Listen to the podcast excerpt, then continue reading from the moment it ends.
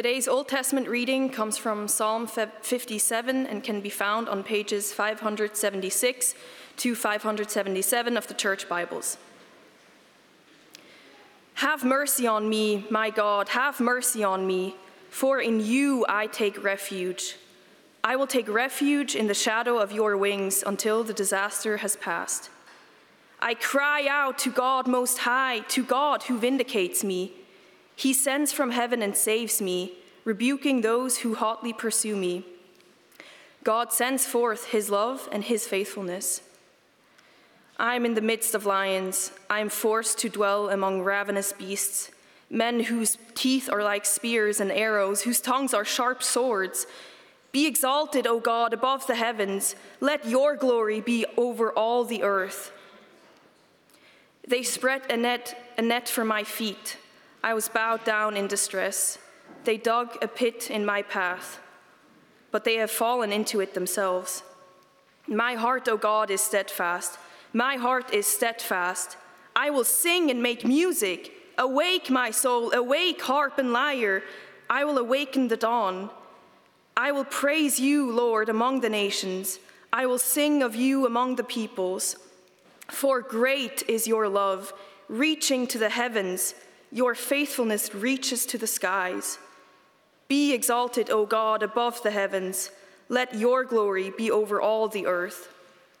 This is the word of the Lord. Today's New Testament reading comes from James chapter 5, verses 13 to 16, and can, can be found on page 1216 of the Church Bibles. Is anyone among you in trouble? Let them pray. Is anyone happy? Let them sing songs of praise. Is anyone among you sick? Let them call the elders of the church to pray over them and anoint them with oil in the name of the Lord.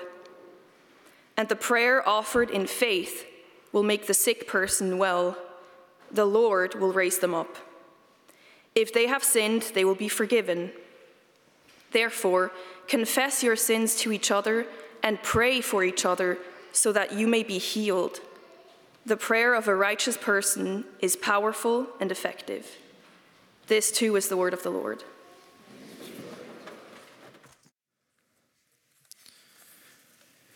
Just by way of introduction this morning, before we um, look at Psalm 57, uh, if you look at the sermon title, it says, A New Year's Resolution Sing and Make Music. Now, you might think this is Chandler putting me up to recruiting people for the choir.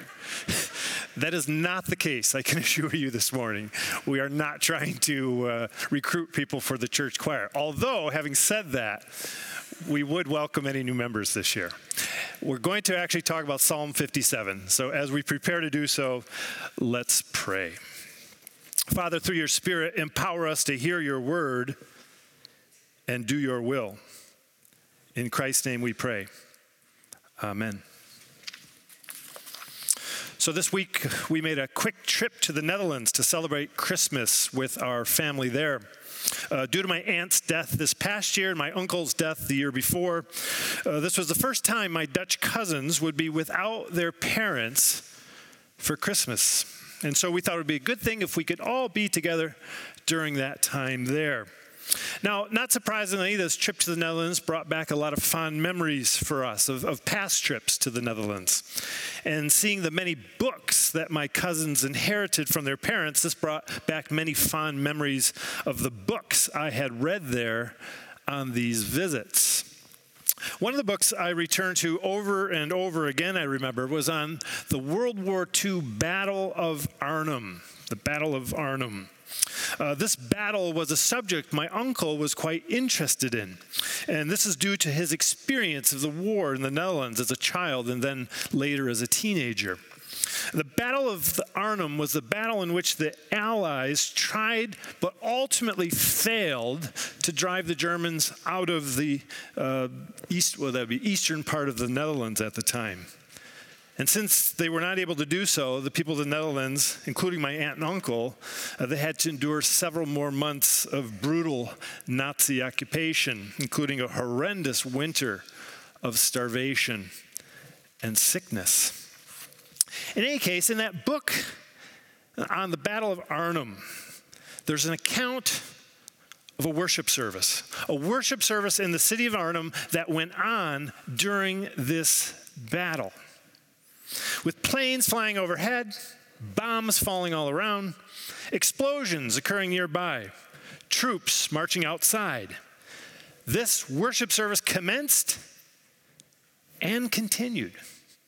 Continued to the very end. And when the service ended, the congregation didn't simply stand up and leave. They didn't scatter and flee. No, they stayed. They stayed to sing. And among other songs, they stayed to sing Wilhelmus, the Dutch national anthem. There was no lights by the end of the service, no electricity. The organ wasn't functioning. I'm sure the noise from the battle was deafening. But the people there chose to stay and sing. They sang despite the situation, they sang despite the circumstance.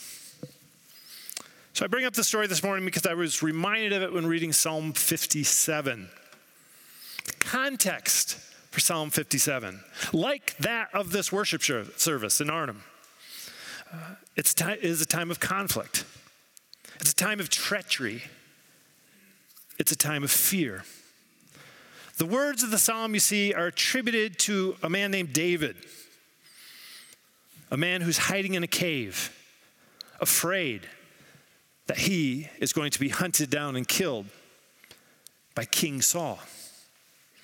King Saul at that time was trying to hunt down David. He was determined to eliminate him. And for this reason, Saul saw tongue twister. Saul saw this up and coming, young and dashing, successful David as a sure rival and as a possible successor.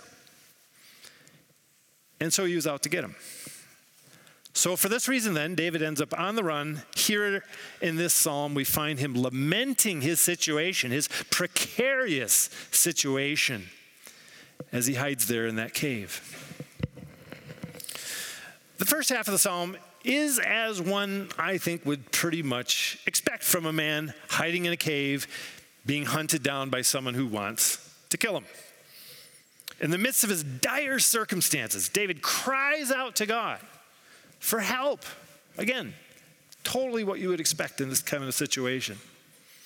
Have mercy on me, O God. Have mercy on me, David says. For in you my soul takes refuge. I will take refuge in the shadow of your wings until the disaster has passed. And then David goes on, verse 3. He compares his situation to that of someone who is surrounded by lions. Verse 4 I'm in the midst of lions, David says. I lie among ravenous beasts, men whose teeth are spears and arrows, whose tongues are sharp swords. The poetic language there is fabulous. So, since it's poetry, we're to understand here David is not literally among lions, but he might as well be, right? The murderous intent of Saul and his men make David's situation as perilous as being surrounded by lions. It's a bad situation. And David acknowledges it for what it is bad. Which makes what David says a few verses later so surprising. I'm on verse 7 now. This is what David says My heart is steadfast, O God. My heart is steadfast. I will sing and make music. Awake, my soul. Awake, harp and lyre. I will awaken the dawn. So, David, we read, is going to sing and he's going to make music. On the run, in the cave, fearing for his life, David declares he's going to sing and make music. You think, what's going on there with David? Is he serious? Has he lost it? How can he sing and make music in such a situation as this? After all, singing here, as David describes it, this is an expression of joy, an expression of hope, an expression of confidence, an, an expression of peace, peace within. It's not a, a funeral dirge that David's singing here, a woe is me dirge. No, it's a bright, lively song. The kind of song David says that will, will break the darkness and waken the very dawn of the day. So, I think you probably see now the connection between David's story and the story of this congregation in Arnhem during the war. What David does here in his circumstance is very similar to what that congregation there in Arnhem did in their circumstance. Their responses to their similar circumstances are very are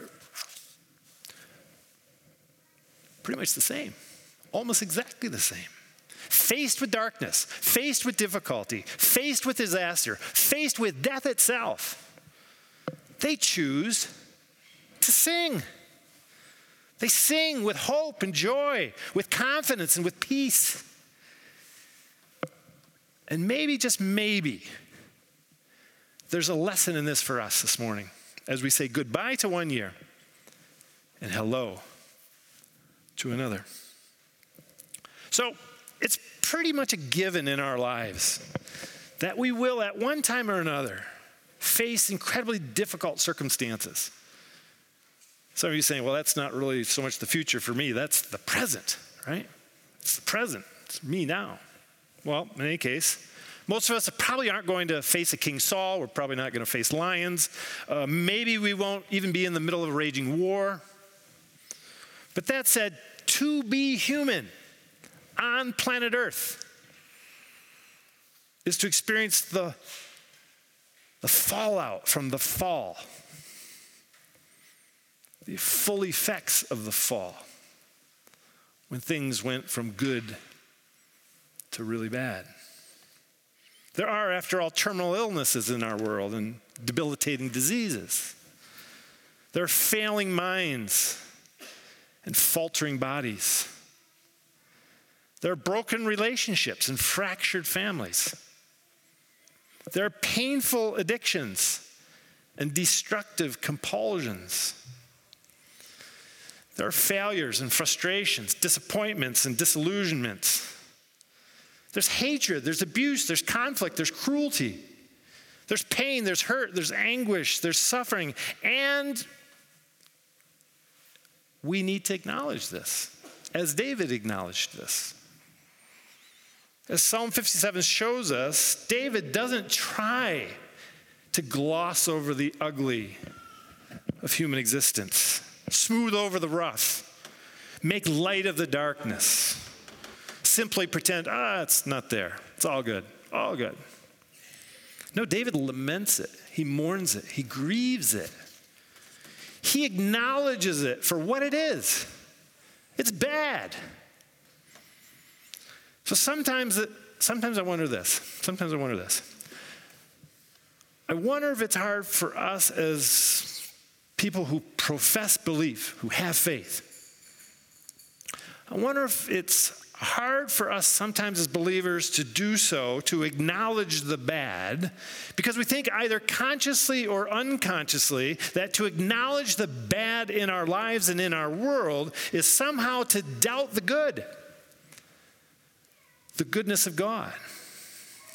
As if to, to cry out in pain were an indication of lack of faith. It can be, of course, anything but, anything but. Because to cry out in pain in difficult circumstances can be to acknowledge that this isn't the way it's supposed to be. This isn't the way God created, it, created it to be.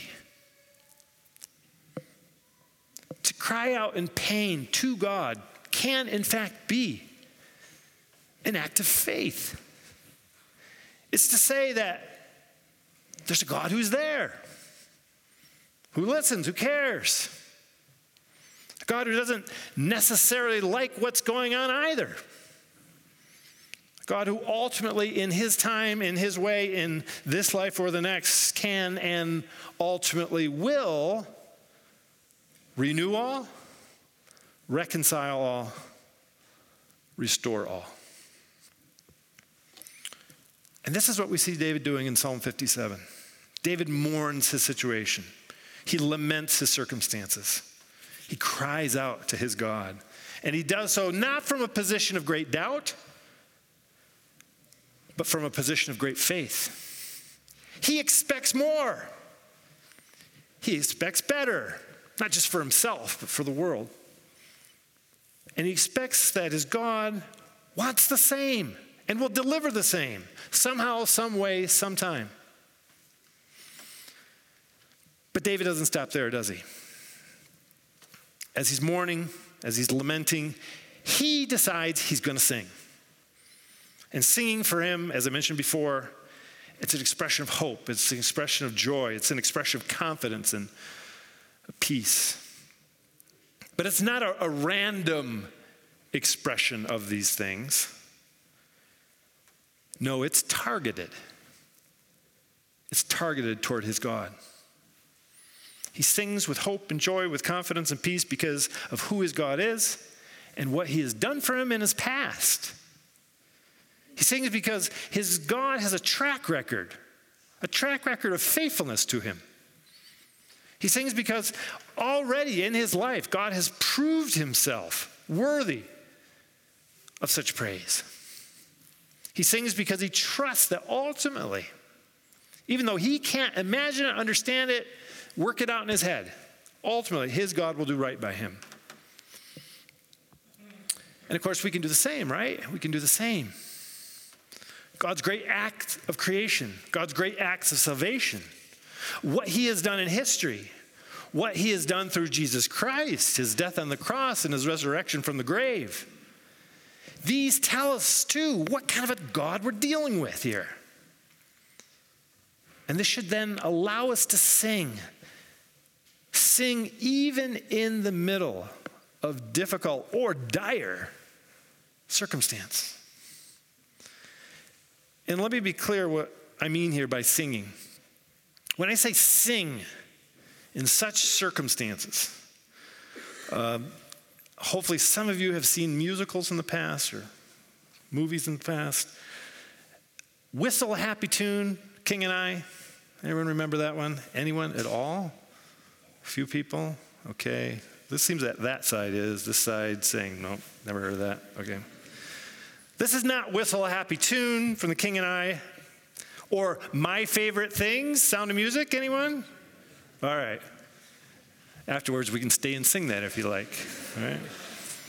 All right. So this is not that distraction, right? This is not an attempt to push gloom and doom out of our minds with happy thoughts set to a catchy tune. Not distraction, not diversion. No, this is an invitation to sing, acknowledging the nature of human existence, the nature of life on planet Earth, of what is. It's an invitation to acknowledge that although there is a whole lot of bad stuff that goes on in our lives and in this world, there is, in fact, a good and faithful God who is ultimately over and above it. It's an invitation to acknowledge that although human suffering is real and painful and awful, there is a God who is ultimately bigger than suffering, better than suffering and ultimately Lord over suffering. It's an acknowledgement that in this life, what we see is not all there is. That this life is not all there is. That there is a reality and a God beyond. Beyond our physical senses, beyond our rational calculations, beyond our scientific observations. And this reality, in the end, will someday be the realest of realities for all of us. So, as we prepare then for 2024, let's prepare to mourn. Let's prepare to cry out to God on account of what isn't as it should be, what's messed up, what isn't as it was created to be. Let's be prepared to mourn the bad because it's going to come at some point. But as we approach 2024, let's also be prepared to sing, to sing with hope and joy and confidence and peace in our hearts. Let's prepare to sing, knowing that the God who once came through Jesus Christ to save will come again through Jesus Christ to save. That through Jesus Christ, someday all things will be made new. And in that day, there will be no more pain, no more death, no more mourning, no more crying, just the good stuff peace and joy, wholeness and health, everything as it should be. Think about it. In that church in Arnhem during the war, the people there knew their situation wasn't good. They knew that in hours, maybe in minutes, the lives of some of them that evening would be claimed by that battle and that war. They had no illusions of safety, security, but yet they sang. They sang. And in the cave, David too knew his situation wasn't all that good. He understood Saul's power, he understood Paul, Saul's intent. He didn't know what the next day was going to bring probably didn't know what the next hour was going to bring. But despite all this, he sang. And so, us, as we transition to 2024, I pray we would be able to do the same. That despite all the difficult, dire, even dire circumstances, we would be able to sing a song such like David sang. A song that celebrates God's great love. A song that praises Him for sticking with us, for his faithfulness. So, this is how David ends the song or the psalm. Let me read it. This is his response to his situation. And I think it can be instructive for all of us. He says this I'll praise you, O Lord, among the nations. I'll sing of you among the peoples. For great is your love, reaching to the heavens. Your faithfulness reaches to the skies. Be exalted, O God, above the heavens. Let your glory be over all the earth. In the name of the Father, the Son, and the Holy Spirit. Amen. Let's pray. Father, we do not know what 2024 holds, but we know there's going to be some ups and some downs, some pleasures and some pains, some good stuff and some bad stuff. We pray, Lord, that you would give us a sense of your presence with us as we try to live our lives here on planet Earth.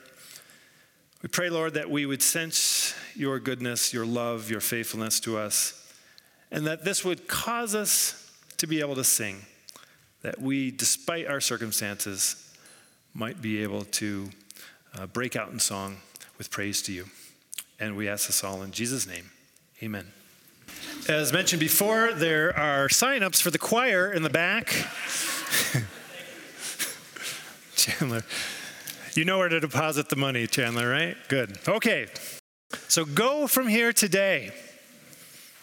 Prepare to mourn in your lives and in this world. All that is awful, evil, bad, and wrong. But go from here today too ready to sing praise to the God who, through Jesus Christ, will renew all, reconcile all, and restore all. And now may the grace of our Lord Jesus Christ, the love of God, and the fellowship of the Holy Spirit go with you and remain with you always. Amen.